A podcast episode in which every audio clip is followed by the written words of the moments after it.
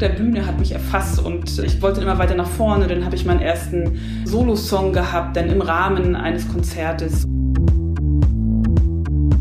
Am Anfang war ich zum Beispiel überzeugt, dass es äh, ausreicht, einfach gute Musik zu machen, um erfolgreich zu sein. ich wäre heute nicht da, wo ich bin, wenn es nicht die Raketerei gegeben hätte. Die Investition hat sich auf jeden Fall voll ausgezahlt und tut es immer noch. Also ich bin schon ein sehr, sehr guten, gutes Stück weit gekommen und es gibt aber immer noch so unglaublich viel zu lernen.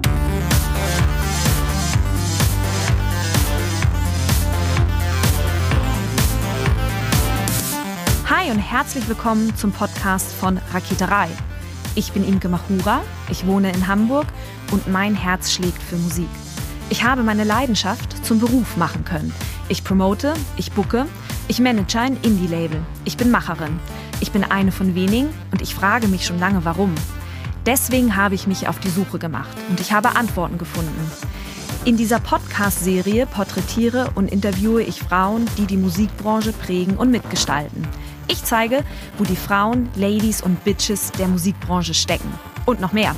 Ich beantworte euch durch diese Interviews zentrale Fragen zur Musikbranche, mache auf Vorbilder sowie Vielfalt aufmerksam, empowere und vernetze. Klingt gut, oder?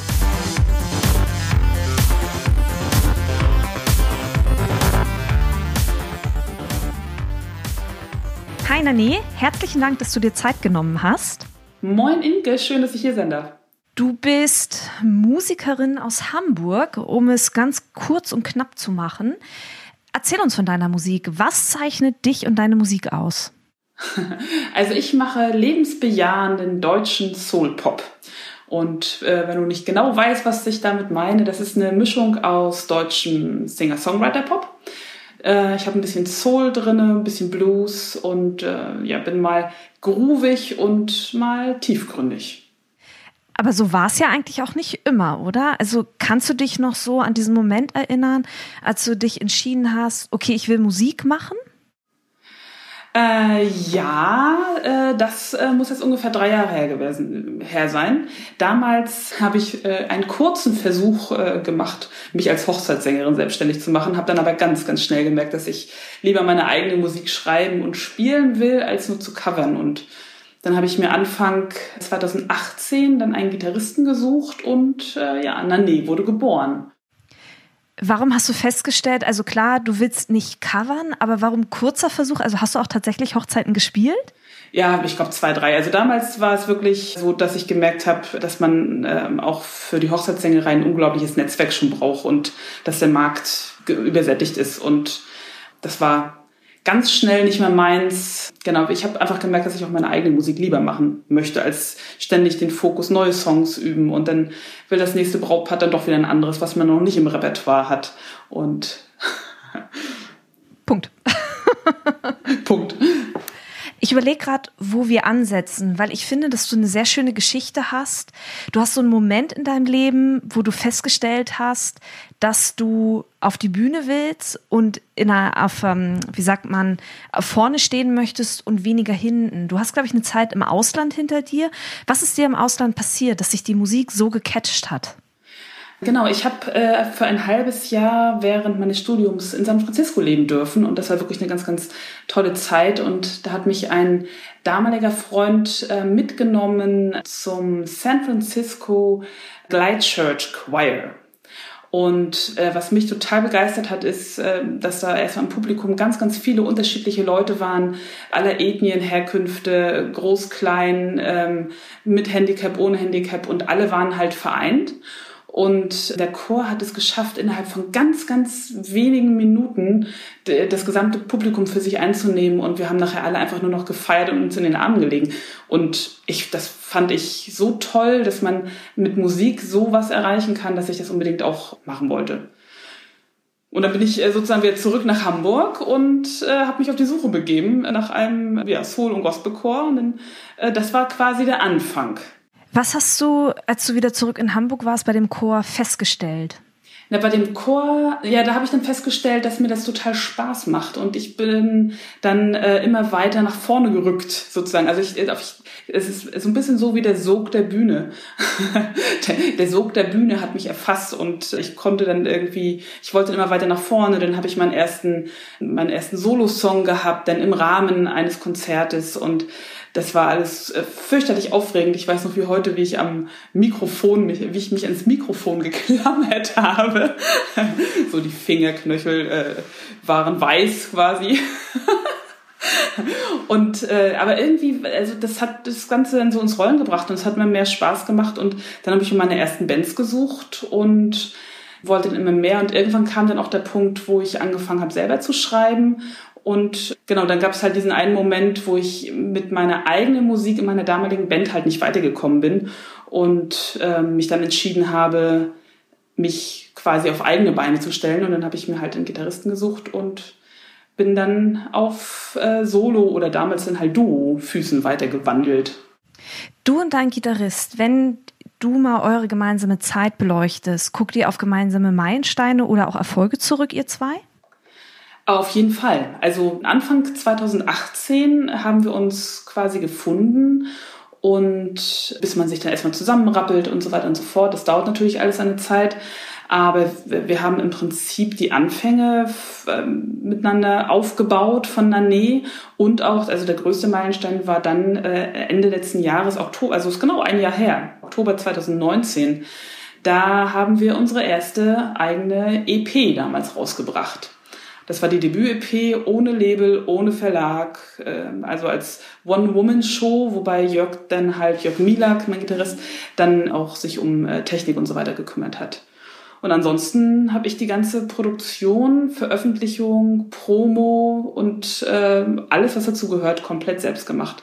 Und das als absoluter Newcomer. Äh, und dann sogar noch schon die ersten Interviewanfragen bekommen und äh, die ersten Radiointerviews gehabt und so. Also du hast es dir quasi Stück für Stück im Tun erschlossen, was quasi so der nächste Schritt ist. Kann man das so zusammenfassen im Prinzip? Definitiv, ja. Genau. Und ich kann dir sagen, es war eine super intensive Zeit und meine Lernkurve, die ging sehr steil nach oben. Sag mal, in was für Fallen bist du vielleicht auch getappt oder was hast du Zentrales gelernt in dieser Zeit? Äh, na, ich habe generell sehr, sehr viel gelernt. Also eigentlich habe ich gelernt auch, äh, wer ich bin und äh, was, äh, wo ich, wo ich hin will auch. Und natürlich also generell, ähm, naja, ich, ich wusste am Anfang zum Beispiel noch nicht so richtig irgendwie, wer bin ich, was macht mich und meine Musik aus. Und ähm, wo will ich hin und wie komme ich dahin vor allen Dingen. Und ja, das habe ich auf jeden, jeden Fall gelernt. Aber dennoch bist du ja mit deinem Gitarristen zusammen. Ihr seid zusammen sehr, sehr weit gekommen, aber trotzdem bis zu einem gewissen Punkt. Weil ihr ja am Ende quasi, um in diesem Musik, äh, Musikbranchenjargon auch zu bleiben, nicht durchgestartet, beziehungsweise ihr seid einfach nur bis zu einem gewissen Punkt gekommen. Was denkst du, woran das lag? Genau, also zum einen lag es daran, wir hatten uns zuallererst als Duo aufgestellt, so. Und da ist es natürlich auch mit der Kommunikation irgendwie ganz anders. Und irgendwann haben wir festgestellt, dass wir eigentlich kein Duo sind, sondern dass ich alleine halt Nane bin und äh, ich auch mit meiner Geschichte und mit meinen Werten halt, ähm, und das sind ja auch quasi meine Songs, ähm, bis auf einen, dann quasi alleine dastehe. Und dann, äh, also gibt es äh, eigentlich wirklich ein paar Punkte. Am Anfang war ich zum Beispiel überzeugt, dass es äh, ausreicht, einfach gute Musik zu machen, um erfolgreich zu sein. das heißt, ich hatte überhaupt nicht auf dem Schirm, dass sich Fans über die Musik hinaus auch noch mit dem Künstler identifizieren. Und wenn du dann halt noch gar nicht weißt, so richtig, wer du bist und wo du stehst, ist das natürlich schwierig. Und bei circa 40.000 Tracks, die man pro Tag auf Spotify hochlädt, es ist klar, dass es nicht nur auf die, ja, was weiß ich, Beats per Minute und eine besonders schöne Singstimme ankommt. Genau. Du hast es gerade so schön gesagt oder du hast es gerade angedeutet. Du und deine Geschichte. Was für eine Geschichte hast du, dass du, dass Jörg irgendwann gesagt hat, naja, eigentlich sind wir weniger ein Duo, sondern eigentlich bist du es, Nane? Ähm, ja, ich bin mit einem Gendefekt auf die Welt gekommen. Der hat den schönen Namen CMN oder auch wenn man es ausspricht, Congenital Melanocytic Nevi. Und das bedeutet, dass ich am ganzen Körper hunderte große und kleine Leberflecken äh, aller Formen und Farben habe und also sozusagen optisch nicht ganz in die gewohnte Norm passe. Und das war schon, also gerade als Teenager war das schon eine sehr, sehr intensive Zeit. Es war nicht so leicht, damit umzugehen, gerade auch aus der Menge hervorzustechen als Teenager, sowas, das musste ich alles erst lernen. Und äh, das habe ich gelernt. Also das hat mich aber dann nachher letztendlich äh, trotzdem nicht davon abgehalten, auf die Bühne zu gehen und äh, meine Musik zu machen. Aber wie gesagt, das musste ich erst lernen. Und ähm, das Thema Body Positivity ist für mich ein super, super wichtiges Thema weil ich kann mich heute zum Beispiel annehmen, wie ich bin und ich möchte das gerne jedem, der ähm, auch vielleicht nicht ganz der Norm entspricht, Mut machen, auch zu sich selber zu stehen und sich anzunehmen, wie man ist und genau. Und das war letztendlich, um nochmal auf die Ausgangsfrage zurückzukommen, dann der Punkt, wo Jörg dann gesagt hat, so ungefähr, da ähm, kann er, äh, ist er lieber im Background und unterstützt mich im, im, ja, im Background, weil äh, ich da mit meiner Geschichte und auch mit, meinem, mit meinen Songs und sowas halt die Frontfrau bin. Und ich glaube, nicht nur das Merkmal, die Merkmale, die du bei dir auf dem Körper hast, fallen bei dir sehr auf, sondern ich kenne dich ja nur auch persönlich. Du bist ja zusätzlich auch noch eine sehr große Frau. Also du hast ja so in beide Richtungen bist du ja sichtbar, sage ich mal. Das stimmt. Hast du schon mal versucht, dich mit 1,85 Meter als Teenager unsichtbar zu machen? Nein, ich bin 1,63 groß. Ich gehe eher so in der Masse unter. Also ich kann sagen, äh, das ist nicht so besonders einfach. Eieiei. Du hast also, um das vielleicht nochmal so zusammenzufassen, also du hast irgendwann Musik für dich gefunden, du hast gemerkt, du möchtest mit deiner Stimme raus auf die Bühne und hast dann angefangen, deine ersten Schritte in der Musikbranche zu machen, bis zu einem gewissen Punkt. Genau. Irgendwann bist du dann auf Raketerei aufmerksam geworden. Wie bist du auf Raketerei aufmerksam geworden? Das war durch eine Netzwerkveranstaltung der Music Business Women. Da habe ich dich kennengelernt Imke, und da hattest du das zum Beispiel äh, erzählt, dass du da was planst und so weiter und so fort. Und da habe ich damals schon gedacht, ach, das ist ja interessant. Äh, und ja, deswegen bin ich dann irgendwann, ich habe dich etwas gestalkt, wenn man so will. und bin ich darauf aufmerksam geworden. Und dann wurde ich äh, im Prinzip Mitglied vom Backstage Raketerei Club. Und einer großen kostenlosen Facebook-Gruppe, genau. Genau, ne? der großen kostenlosen Facebook-Gruppe. Und das war am Anfang auch total äh, super, weil ich meine, wenn man mal ganz ehrlich ist, ne, hatte ich äh, keine Ahnung vom Musikbusiness, 0,0. Angefangen davon, äh, wie sieht eine Booking-E-Mail aus oder was ist überhaupt ein IPK oder was muss alles in Pressetext rein oder äh, was braucht man alles, um seine CD zu produzieren, welche Vorläufe. Ich könnte noch stundenlang weitermachen, was, was ich alles nicht wusste. Genau, und, und deswegen war das für mich äh, total super, da dann schon drin zu sein. Aber irgendwann habe ich dann halt auch gemerkt, dass ich noch schneller lernen wollte, kann man, glaube ich, mal so sagen.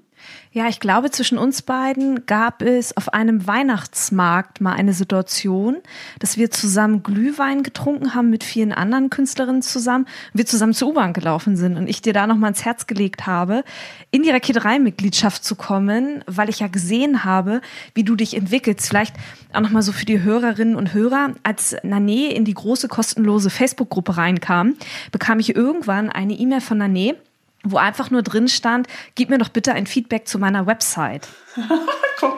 ja, ich erinnere mich. und das habe ich damals gemacht und es ist ja, es ist ja immer, immer, immer so ein Spiel von, wie ehrlich darf ich sein und wie nett muss ich bleiben? Und ich glaube, bei dir war ich sehr direkt, oder? Das stimmt, du warst sehr ehrlich, aber es, äh, I appreciate that. Also das war, das war in Ordnung.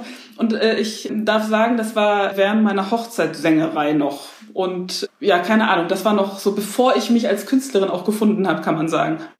Genau, und vielleicht, weil du hast dich ja am Anfang auch musikalisch eingeord eingeordnet, damals die Website sagte halt, na nee, ist eine Schlagersängerin. Und das bist du halt überhaupt nicht, aber so dieser ganze Look and Feel und das Wording, das sagte halt alles, hallo, hier ist Schlager.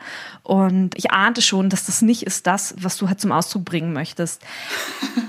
Nun hast du dich damals entschieden, Teil von Raketerei zu werden. Erst als Raketerei-Mitglied. Aktuell sitzt du auch bei mir in einem meiner Gruppenprogramme, also ähm, wo die Zusammenarbeit auch nochmal deutlich intensiver ist. Warum hast du dich dann letztendlich entschieden, nicht nur in die Raket 3 Mitgliedschaft zu kommen, sondern dann auch tatsächlich in eine Masterclass von mir, quasi in eines meiner Intensivprogramme? Naja, wie, äh, das hatte ich ja schon gesagt. Also am Anfang war ich äh, ganz glücklich mit der kostenlosen Mitgliedschaft. Also wenn man in Anführungsstrichen nichts weiß, dann lernt man da auch schon so unglaublich viel und das Vernetzen mit den anderen Musikerinnen ist mega. Das ist wirklich richtig toll. Aber das hat mir dann irgendwann halt wirklich einfach nicht mehr gereicht, weil ich gemerkt habe, dass ich, um schneller voranzukommen, einfach mehr Tiefe brauche. Und ich bin ja auch ein sehr ungeduldiger Mensch. Ich habe auch gerne am besten alle Themen gleichzeitig. Oh ja, deine To-Do-Liste ist in der Tat immer sehr, sehr lang. Genau, ja, stimmt. Genau. Du hast dich dann auf jeden Fall für die Mitgliedschaft entschieden. Bevor du dich auch äh, Mitgliedschaft und für die Masterclass entschieden hast, gab es Bedenken? Und falls ja, welche waren das? Die größten Bedenken oder eigentlich auch die einzigen äh, waren die Kosten. Also ich, ähm, das ist ja, es kostet, es kostet ja was, ne? Es ist und äh, es ist durchaus eine Investition. Und im ersten Augenblick äh, erschien die Investition mir sehr hoch. Und ähm, ich bin dann aber nochmal in mich gegangen und habe dann gesagt, so, okay, ich probiere das jetzt aus. Also ich bin sozusagen das Risiko eingegangen, dass es vielleicht nichts ist und dass ich dann im Prinzip äh, das Geld umsonst ausgegeben habe. Äh, und ich muss sagen, dass ich so unglaublich viel gelernt habe, dass ich, ich wäre heute nicht da, wo ich bin, wenn äh, es nicht die Raketerei gegeben hätte. Also die Investition hat sich auf jeden Fall voll ausgezahlt und tut es immer noch. Also ich habe das Gefühl, ich bin schon ein sehr, sehr guten, gutes Stück weit gekommen und äh, es gibt aber immer noch so unglaublich viel zu lernen. Genau, das wäre nämlich auch genau meine Frage, was sich durch unsere Zusammenarbeit, und wir arbeiten jetzt auch schon eine ganze Weile zusammen, was sich bei dir verändert hat. Ah, da fällt mir, darf ich noch eine Side Story äh, erzählen? Klar, ich liebe deine Side Stories. und zwar so von wegen, ähm, ob sich das ausgezahlt hat oder nicht äh, und so weiter. Ne? Und ich hatte mich mal auf dem Reeperbahn Festival vom, äh, vor zwei Jahren jetzt mit einem Brancheninsider unterhalten, der ein bisschen verfolgt, was ich so mache. Und der hat zu mir gesagt, dass man von dem Moment an, wo man merkt, dass man einfach Musik machen muss, also das ist, es geht nicht anders, man muss Musik machen bis zu dem Zeitpunkt, wo man wirklich erfolgreich wird, zehn Jahre braucht. Und damals musste ich echt gerade richtig schlucken, weil ich habe gedacht, oh Gott, ich bin gerade bei Jahr zwei, verdammt. Und dann meinte er aber, äh, das, was er gesehen hatte, die ganzen Sachen, die ich mache und was ich und wie ich sie mache und so, dass ich es sogar in fünf Jahren schaffen kann. Und das war für mich dann einfach äh, die Bestärkung, dass ich alles richtig mache und auf einem echt guten Weg bin. Ja, und das sage ich ja in der Mitgliedschaft auch immer, dass es ein Marathon ist und kein Sprint, sich eine Karriere in der Musikbranche aufzubauen. Es geht viel, viel eher darum, konstant sich vorwärts zu bewegen. Aber es geht eben um diese Konstanz und nicht um dieses schnell, schnell, schnell, sondern konstant. Ein Schritt nach dem anderen quasi. Ja, genau. Gibt es, nun, du sitzt wie gesagt in einem meiner Intensivprogramme, gibt es ein zentrales Learning, das du seit unserer Zusammenarbeit hattest oder vielleicht auch zwei, die du mit uns teilen möchtest? Also, was sich bei mir definitiv geändert hat, also abgesehen davon, dass ich äh, jetzt weiß ungefähr, wofür ich stehe, wer ich bin und ne, was das mit meiner Musik zu tun hat, ähm, hat sich mein Mindset auf jeden Fall auch geändert. Also sprich, dass meine Musik etwas wert ist und dass ich äh, auch einen Markt habe. Und ansonsten glaube ich, die wichtigste Erkenntnis für mich ist, dass man, um wirklich weiterzukommen, ein reales Ziel vor Augen haben muss. Also sprich ein messbares. Nicht einfach, ich möchte irgendwann gerne mal erfolgreich sein mit meiner Musik, sondern dass man wirklich sagt, so, okay, in fünf Jahren will ich so und so viele CDs verkaufen und äh, so und so viele Konzerte spielen vor so und so vielen Leuten. Das war für mich nochmal echt so ein wirklich so Mind-Changer, denn äh, nur wenn ich genau so ein Ziel habe, dann kann ich herunterbrechen, was ich für einzelne Schritte brauche, um dahin zu kommen. Und dann natürlich hat man dann auch wieder äh, persönliche Geschichten, wo es dann vielleicht mal nicht ganz so schnell äh, vorangeht oder so. Aber das Ding ist, wenn ich ein Ziel habe, das ich runterbrechen kann auf einzelne Schritte, das heißt, ich, ich überlege mir, welche Schritte muss ich tun, um dieses Ziel zu erreichen, dann verliere ich nicht den Fokus und verzettel mich oder so. Ich finde auch, dass du in der Nähe ein wunderbares Beispiel dafür bist, das deutlich macht, wie wichtig die Eigenverantwortlichkeit auch ist, wenn es darum geht, sich tatsächlich eine Karriere in der Musikbranche aufzubauen. Dass es gar nicht darum geht, oh, das Label will nicht mit mir arbeiten, ich finde keinen Promoter, böse, böse Streamingdienste, sondern dass du für dich auch geschafft hast zu übersetzen, was kann ich tun, unabhängig von diesen mir gegebenen Strukturen.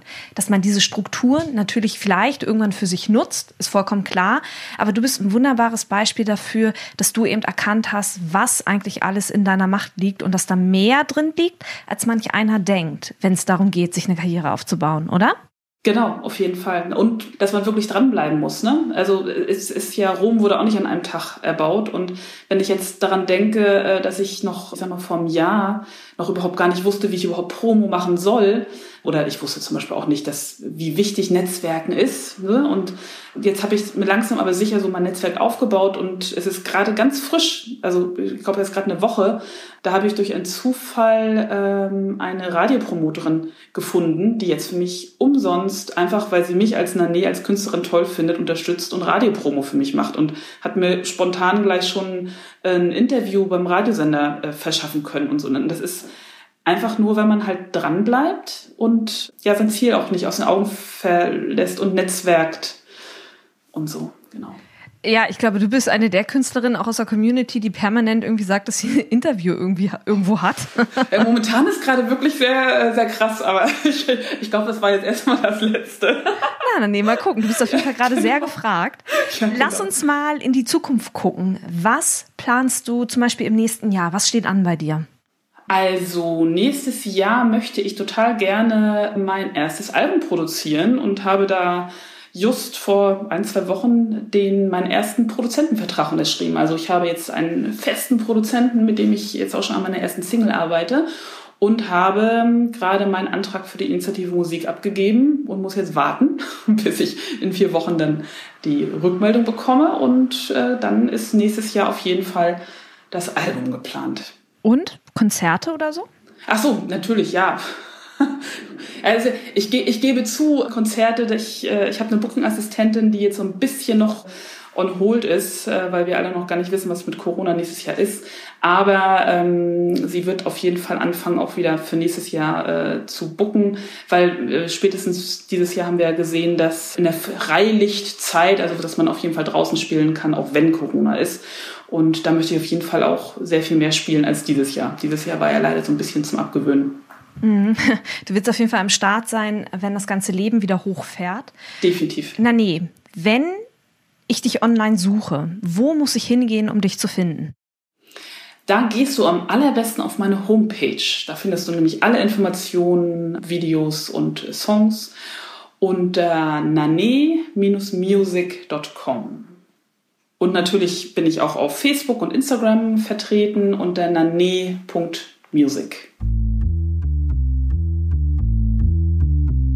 Nane, herzlichen Dank, dass du dir Zeit genommen hast und uns einen Einblick in deine Geschichte und deine Musik und deinen Werdegang im Prinzip gegeben hast. Herzlichen Dank. Sehr, sehr gerne. Herzlichen Dank fürs Zuhören. Ich habe jetzt noch drei kleine Infos für euch. Wenn ihr etwas auf dem Herzen habt oder euch Gedanken zu dieser Folge kamen, die ihr mir gerne mitteilen möchtet, dann sucht sehr gerne den Austausch zu mir. Ihr erreicht mich unter imke.raketerei.com. Außerdem, wenn euch diese Folge gefallen hat, dann bewertet meinen Podcast gerne auf iTunes, um ihn für andere sichtbar zu machen.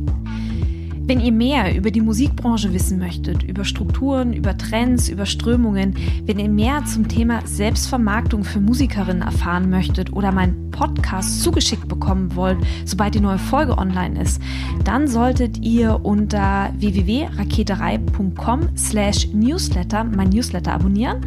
Dann bekommt ihr alle zwei Wochen ein kleines Komplettpaket von mir per E-Mail zugeschickt. In diesem Sinne, bleibt mir gewogen, eure Imke.